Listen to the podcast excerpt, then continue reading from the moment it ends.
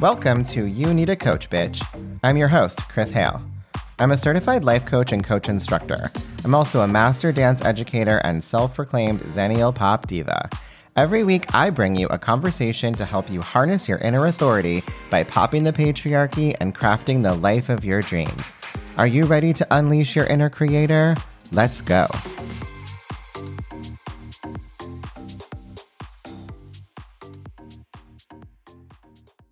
Hi, Barbies. How is everybody? I hope you're doing great today.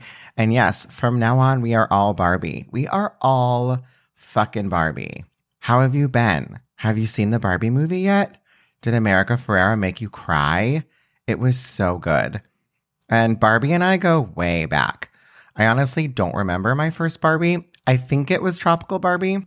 And I was thinking about this and it made me go down this entire rabbit hole.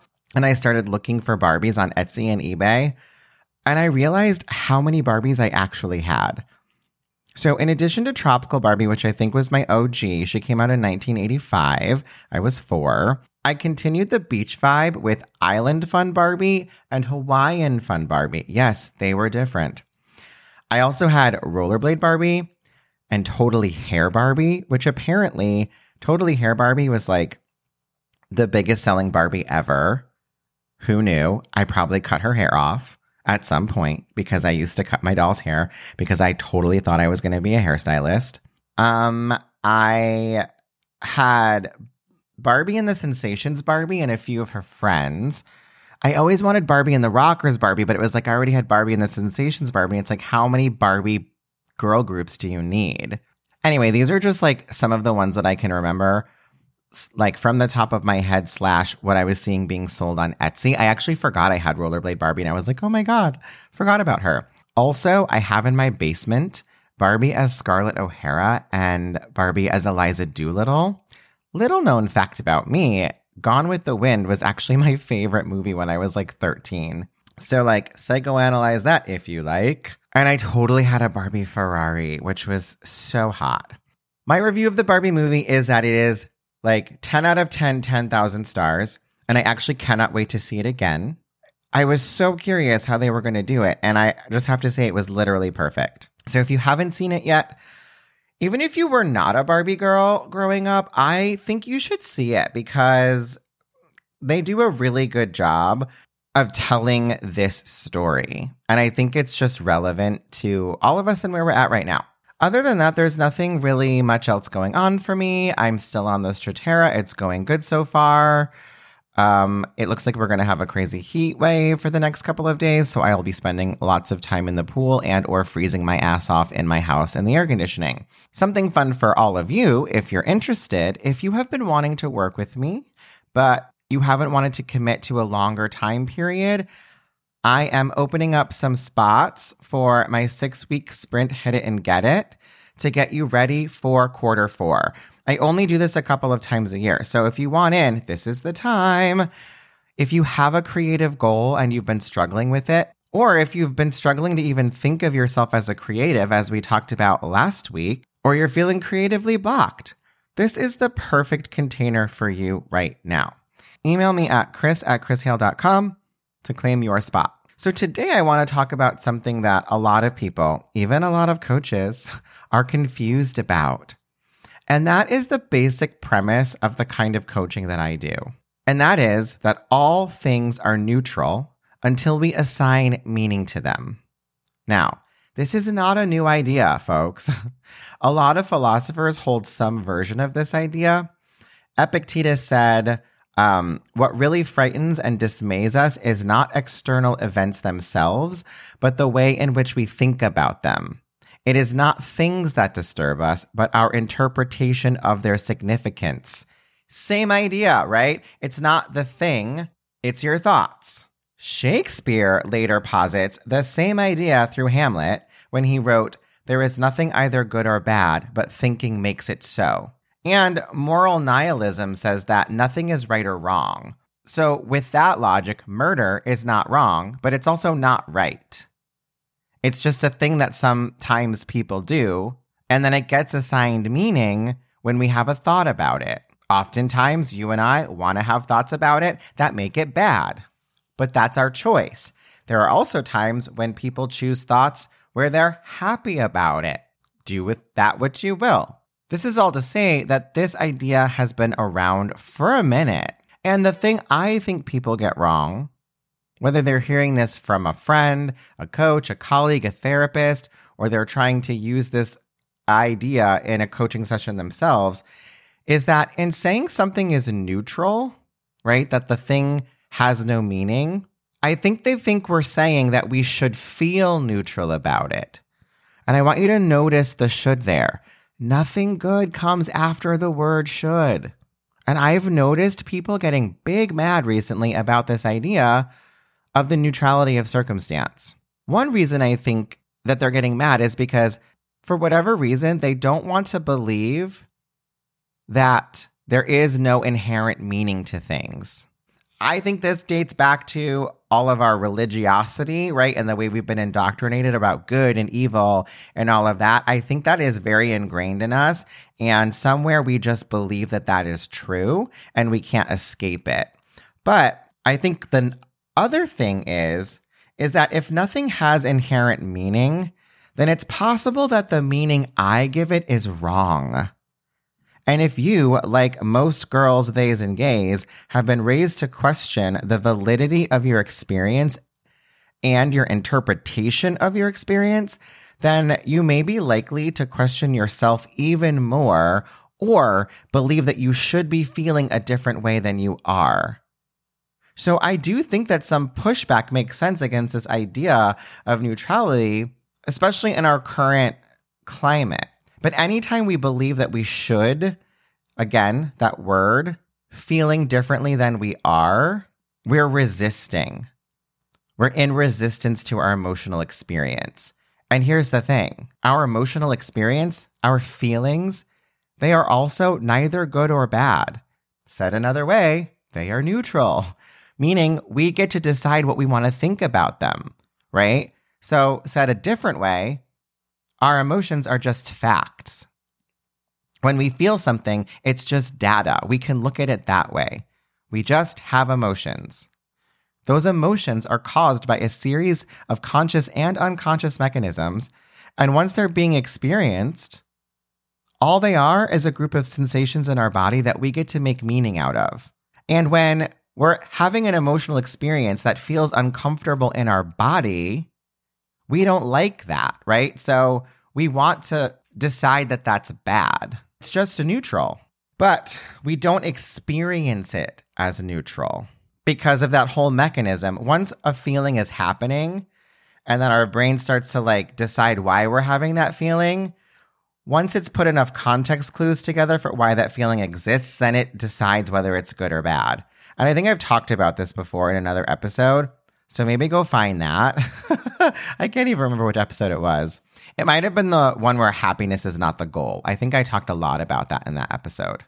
So I would say that yes, circumstances, events, objects, other people's words, other people are in fact neutral, but our experience of them is not.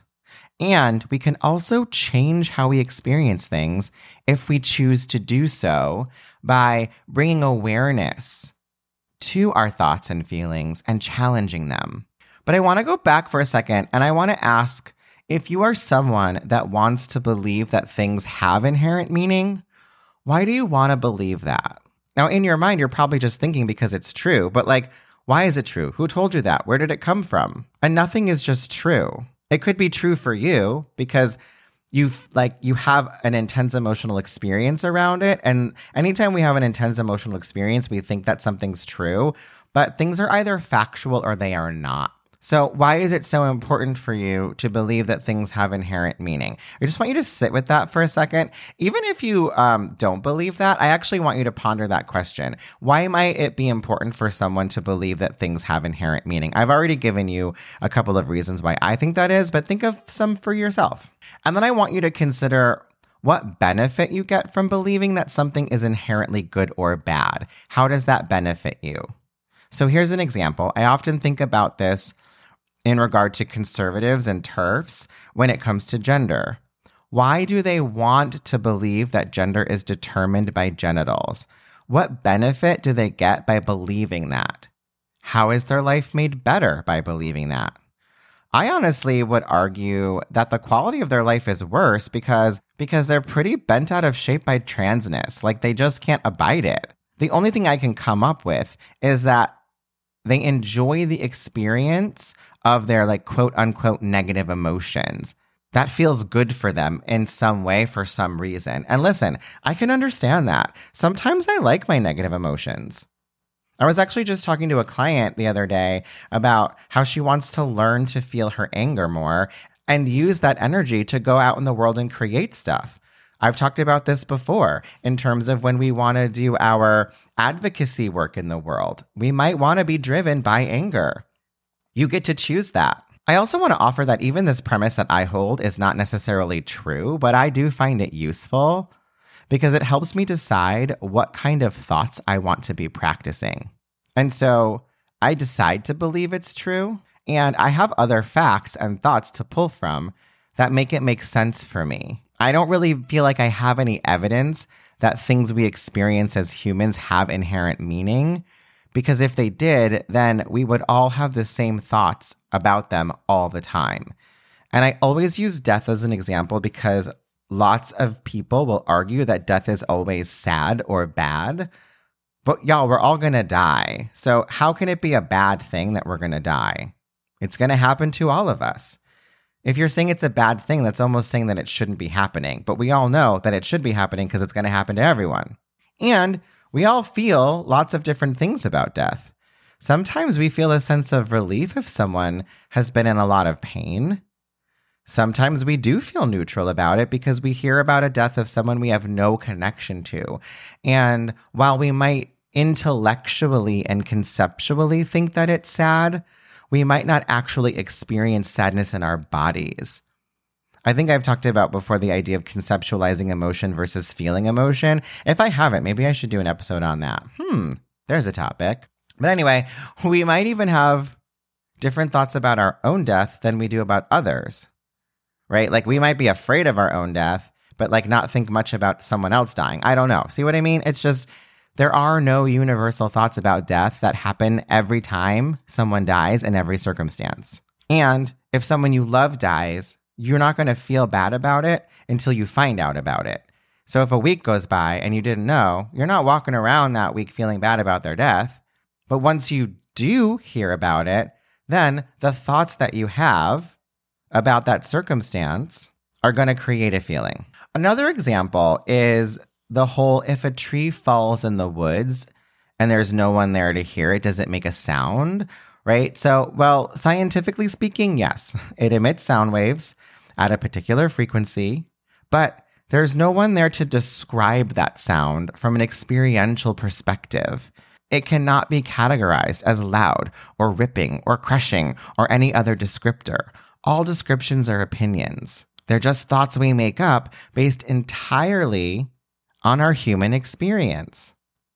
And even if it was recorded, right, that would still be something hearing the sound. The recording device is picking up those sound waves. So they're being heard in a way. And then you listen back to it.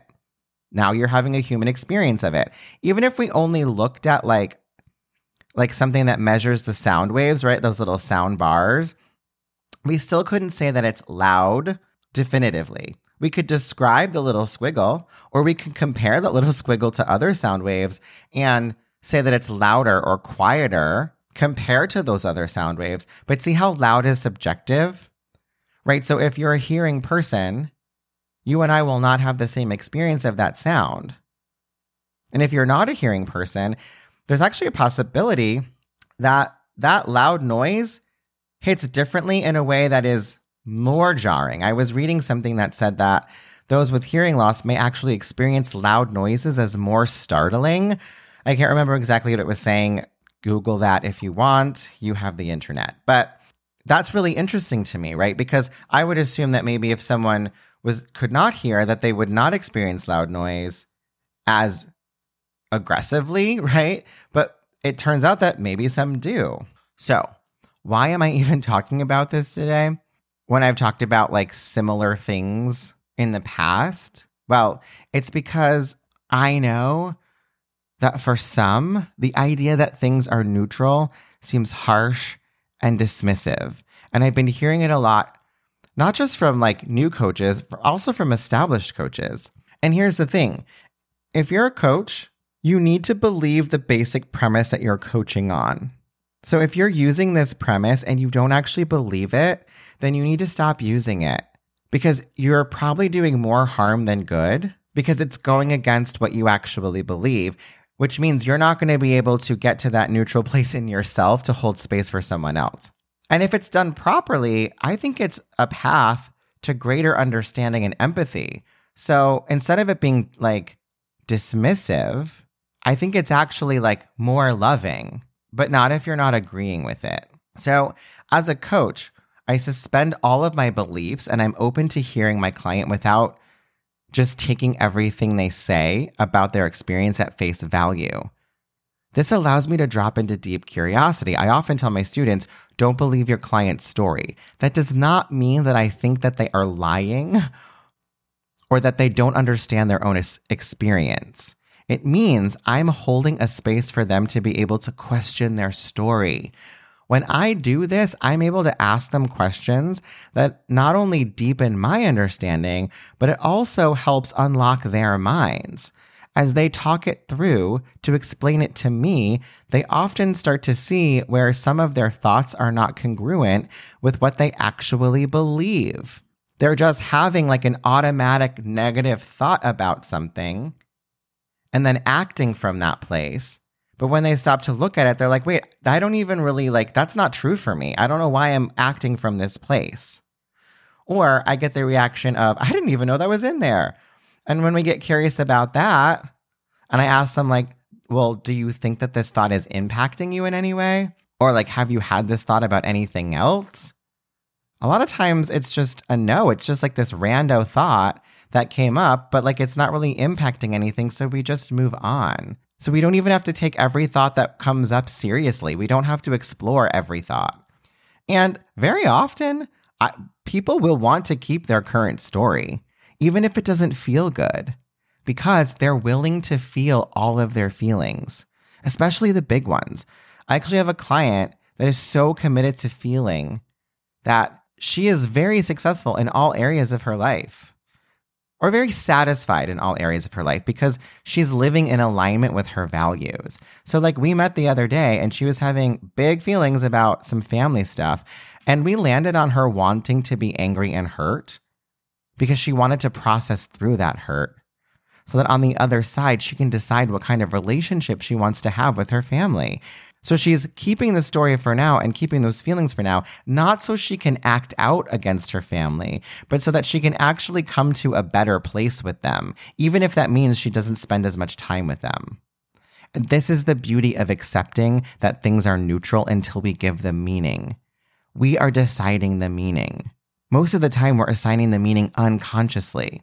So we get to bring our awareness to that which we have decided unconsciously, then make it conscious, and then make conscious what we want to choose to believe that feels good for us. And when I say feels good, I don't mean is good. I don't mean feels happy, right? I mean that we like the way that we're feeling, that we're choosing it actively, whether that feels negative or positive as a vibration in our body. And this is very empowering. So if we go back to the sound example, right? As I'm on this journey of understanding my neurodivergence and unmasking, I'm becoming more and more aware of my sensory issues. I'm very impacted by sound, and I'm learning to own that and own that, like, what is loud for me might not be loud for someone else. But that I can advocate for that. I can remove myself from situations that are overstimulating or too loud. And I don't have to be right about that for everyone. I just have to be right about it for me. So if you've been struggling with this concept that all things are neutral, I invite you to consider what things might you be able to decide are true for you when they don't have to be true for anyone else? And see if it feels better to accept that premise into your life, knowing that there are going to be times when you feel some kind of way and you act from that feeling. And later you'll look back on it and maybe feel bad about the way you acted and behaved. That's okay. We're not trying to do away with that. We're not trying to be perfect. That's another reason why I think people want to believe that things are either inherently good or bad, because if something's bad or negative and then I act out against it, well, then it's okay that I did that. And I just want to offer that it's okay that you did it regardless. Sometimes you're going to act badly. Sometimes you're going to act out of alignment with your values. That's neither good nor bad. All right, friends. Have the most amazing weekend. Go see Barbie. Come on, Barbie. Let's go party. Uh, uh, uh, yeah. Bye. If you are loving the podcast, it's time to put a ring on it. It would mean the world to me if you would do one or all of these things. First off, subscribe wherever you listen to your podcasts, or all the places podcasts are available if you want to be extra. While you're there, giving a five star rating and leaving a review would be epic. And lastly, spreading the love by sharing your favorite episode would be beyond. Thanks, love. We'll talk soon.